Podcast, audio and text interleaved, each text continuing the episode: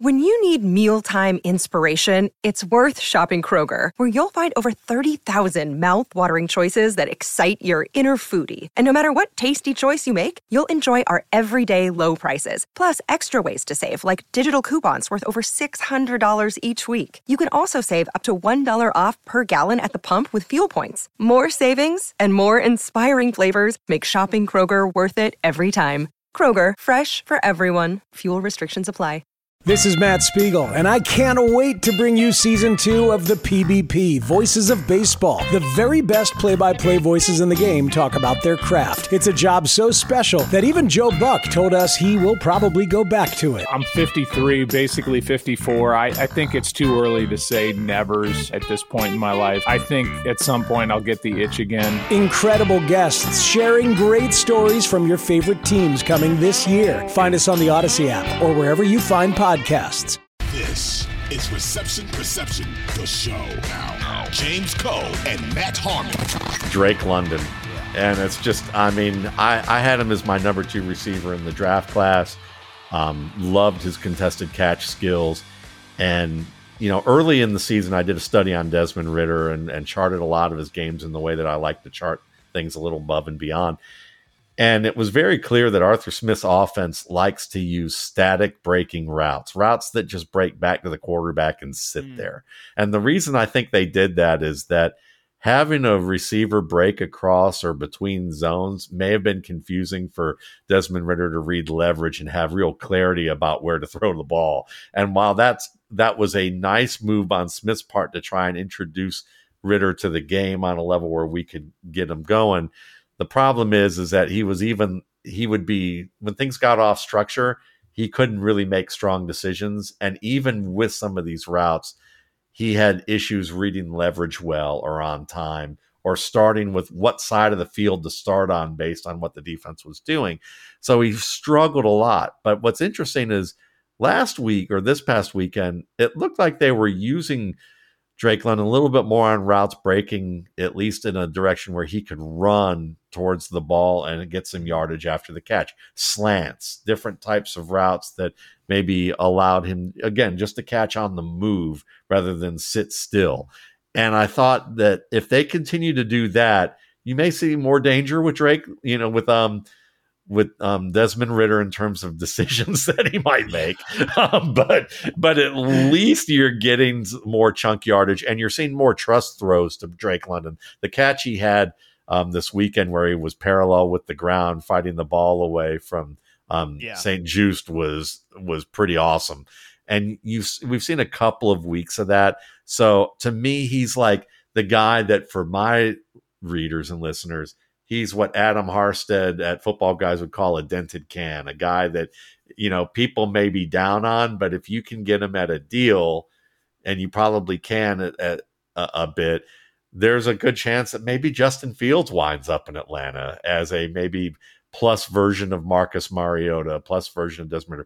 Now I'm hoping for for Falcons fans that that's the case. Maybe they just draft somebody, but even if let's say they wind up with Fields um, I think that's an improvement to what they currently have on the roster. And Arthur Smith would, if he can do what he's done with Ryan Tannehill, I think that he could have a very long term positive impact on Fields, and that would help both Pitts and and and London dramatically. Yeah, I a lot of people actually linked your analysis of Desmond or like told me to go check it out uh, prior to the season when talking about Drake London for some of those concerns.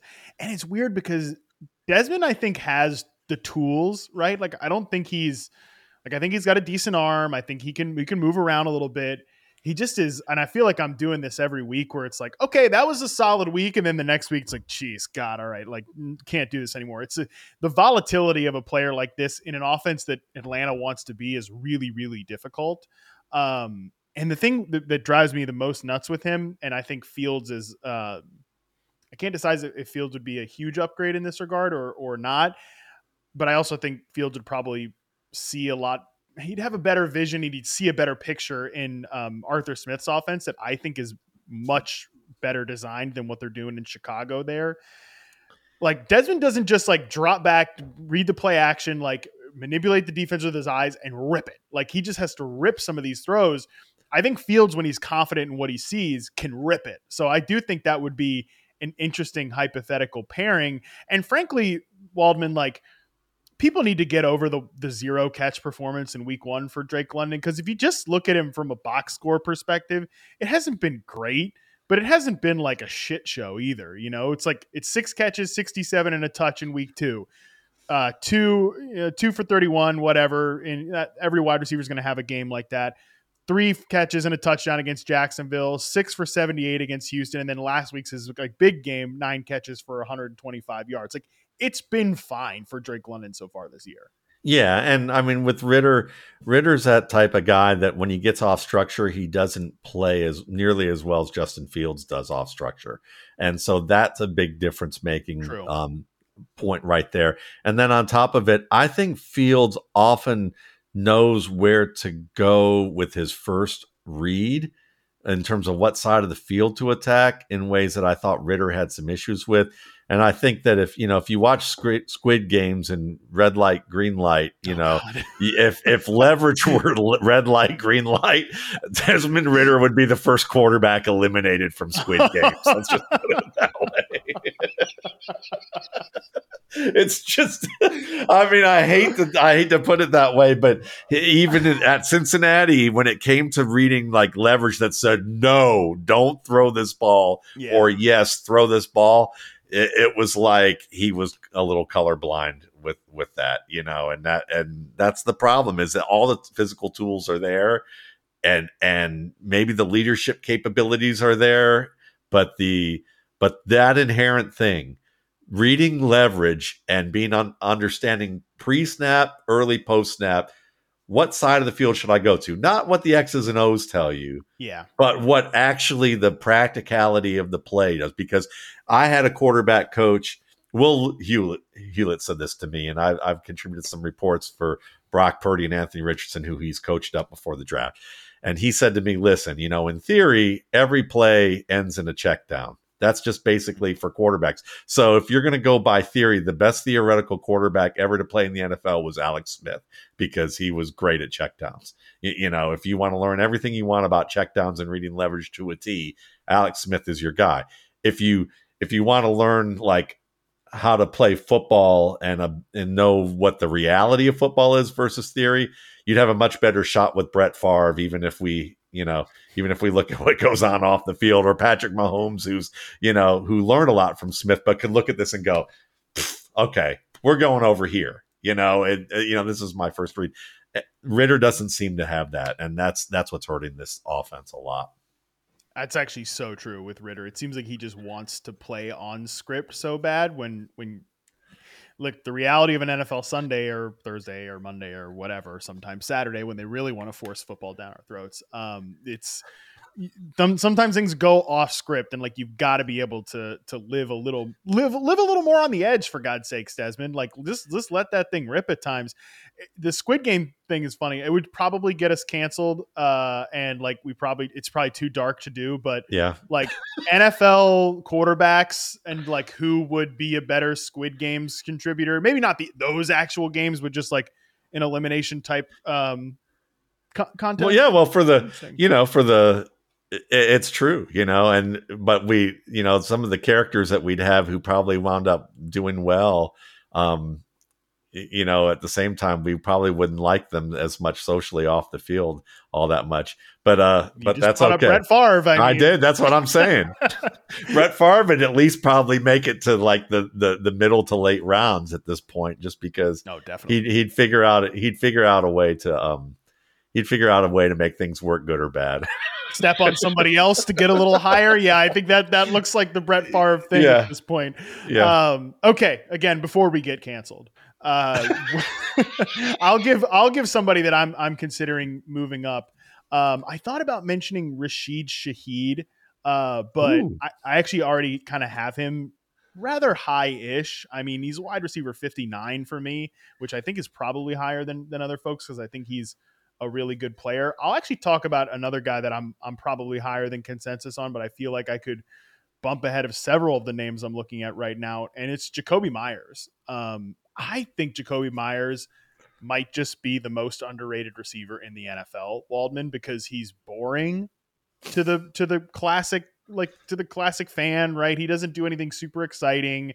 Um, I did say coming into the year that Jakobi Meyers' best routes are like the Jimmy G routes, um, the inbreakers, um, you know, the, the, the, best routes besides the, uh, the, the hospital balls. I mean, the hospital ball is Jimmy G's actual favorite throw, but um, inbreakers, slants, uh, curls, digs, big crossers, and stuff like that. Those are the Jakobi Meyers routes. He's such a solid player. Um, obviously, I don't think Jimmy G is the long term answer for the Raiders, uh, but Jakobi Meyers has been a huge win for them as a as a as a player.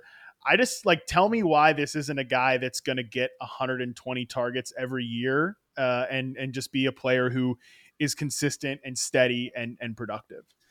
Hey everyone, this is Bret Boone. Would you know it? I've got a podcast going strong in our fourth year. Tune in as I sit down with my friends, some of the biggest names in sports, media, entertainment, for a lot of fun and in depth conversations. As you know, baseball's been my life. It's been in the family for a long time, but it's a lot more than that here. It's sort of like taking a ride in a golf cart around a beautiful track. Join me every week for multiple episodes on the Bret Boone podcast, available on the Audacy app or wherever you get your podcasts. Um, other than insulting his head coach, maybe somewhere down the line, and and talking about his big ego and getting you know how much longer and, is getting shut down. head coach? And that's the point. I don't think it's going to be very long. So i'm with you. I mean i underrated meyers a fair bit just because i was still having my last tinges of denial about hunter renfrow getting mm. some opportunity in play. And maybe that you know last year he was a little banged up and things would you know, then there'd be a little bit more of a split. And then I had some doubts about Meyers being a true flanker, you know, being a slower guy that he was. Yeah. But when you look at how he plays the game, the way he win, he's physical, he knows how to attack, he understands how to like a former quarterback or ball carrier that he was in high school, he really understands pacing and how to tell a story and be in the right spot and read a defense. So that makes up a lot for the whole. I joke that speed is the cleavage of the NFL. Well, you, you know, the, there's he he doesn't have much cleavage as a as a wide receiver when it comes to how people view stuff, but that's okay. You know, I mean that's okay. He's a he's a beautiful player. You know, nonetheless, and I think that that's one of the things that um, overall he's reliable and he he you know you think about Juju Smith Schuster last year. Juju Smith Schuster in Kansas City last year was a, a, fine receiver in what they asked him to do, especially when we look in hindsight at these young receivers in, in that in that city right. who can't seem to provide the level of um, reliability to be where he's supposed to be for Patrick Mahomes. Meyers is not that at all. Um, he is he's ultra reliable. So no, I don't have an argument for you. I like that he's moving up on my boards as well. Hey, just because you mentioned Hunter Renfrow, and I will occasionally get this question, like, what happened to Hunter Renfrow? What's what's your best guess besides like Josh McDaniels' cronyism? I think that may the only thing that I would guess is that they felt like he wasn't going to be a physical enough presence and they and that he leaned too much on the type of routes that people love to watch in practice but don't work in actual games um, other than longer developing plays i call them the braxton miller routes because oh, when, yes. when i used to watch the, go to the senior bowl of every year Braxton Miller was the type of practice player, former quarterback at Ohio State who played wide receiver, and everyone in the in the media was like, Braxton Miller's dominating Senior Bowl practices with these unbelievable moves that he made. Or Andy Isabella, who I used to call Dance Fever because his routes were that, that way. It's like, it's like, you know, the type of thing you and I would try to run before we actually started watching NFL film in a pickup game. Um, you know, and it's, and the problem is, is that once real games happen and you actually have to have timing with your quarterback, these routes don't work or you're facing guys who are physical and go, okay, I'll let you dance for four or five steps, then I'm going to hit you in the chest, and what are you going to do after that?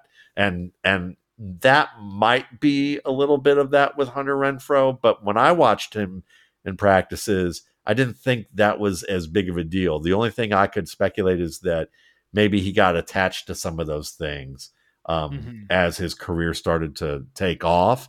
And he's just not a versatile receiver from the standpoint of what he can do downfield in terms of top speed. So you so you're looking at a guy who's small, who maybe you worry about getting beaten up in the middle of the field, whose best routes tend to be the more complicated ones, um, and who isn't exceedingly fast to stretch the field vertically. So you have somebody who's really great at a tight box of things, and you might look as a coach and say, "I that's fine, but I don't need a." I don't need a, a, a diamond studded shoehorn. I actually mm-hmm. needed, you know, I actually need a closet, you know, as opposed to just a shoehorn. I think that's pretty similar to my answer that he probably like is a useful player and and I think some team could and maybe still will find some use for him at some point but he was probably always a little overrated because of those routes you say people love to see like they not just in senior bowl practices but like on social media too and it's like and then he's a he's a small, scrappy white. So people then is like, oh, he's one of the best route runners in the NFL. It's like, okay, well, you can't tell me there's any universe where he's like Steph Diggs, who you know is one of the best route runners because he could do it from all three receiver positions. And it, but just so I'm not only saying scrappy whites, I think Jerry Jeudy's like this too. Jerry Jeudy's another like practice route runner ma- maven, and then he does it one or two times every other game and people like best route runner in the NFL, one of them. And it's just those guys always get overrated because the stuff is way too way too complex and it's not efficient.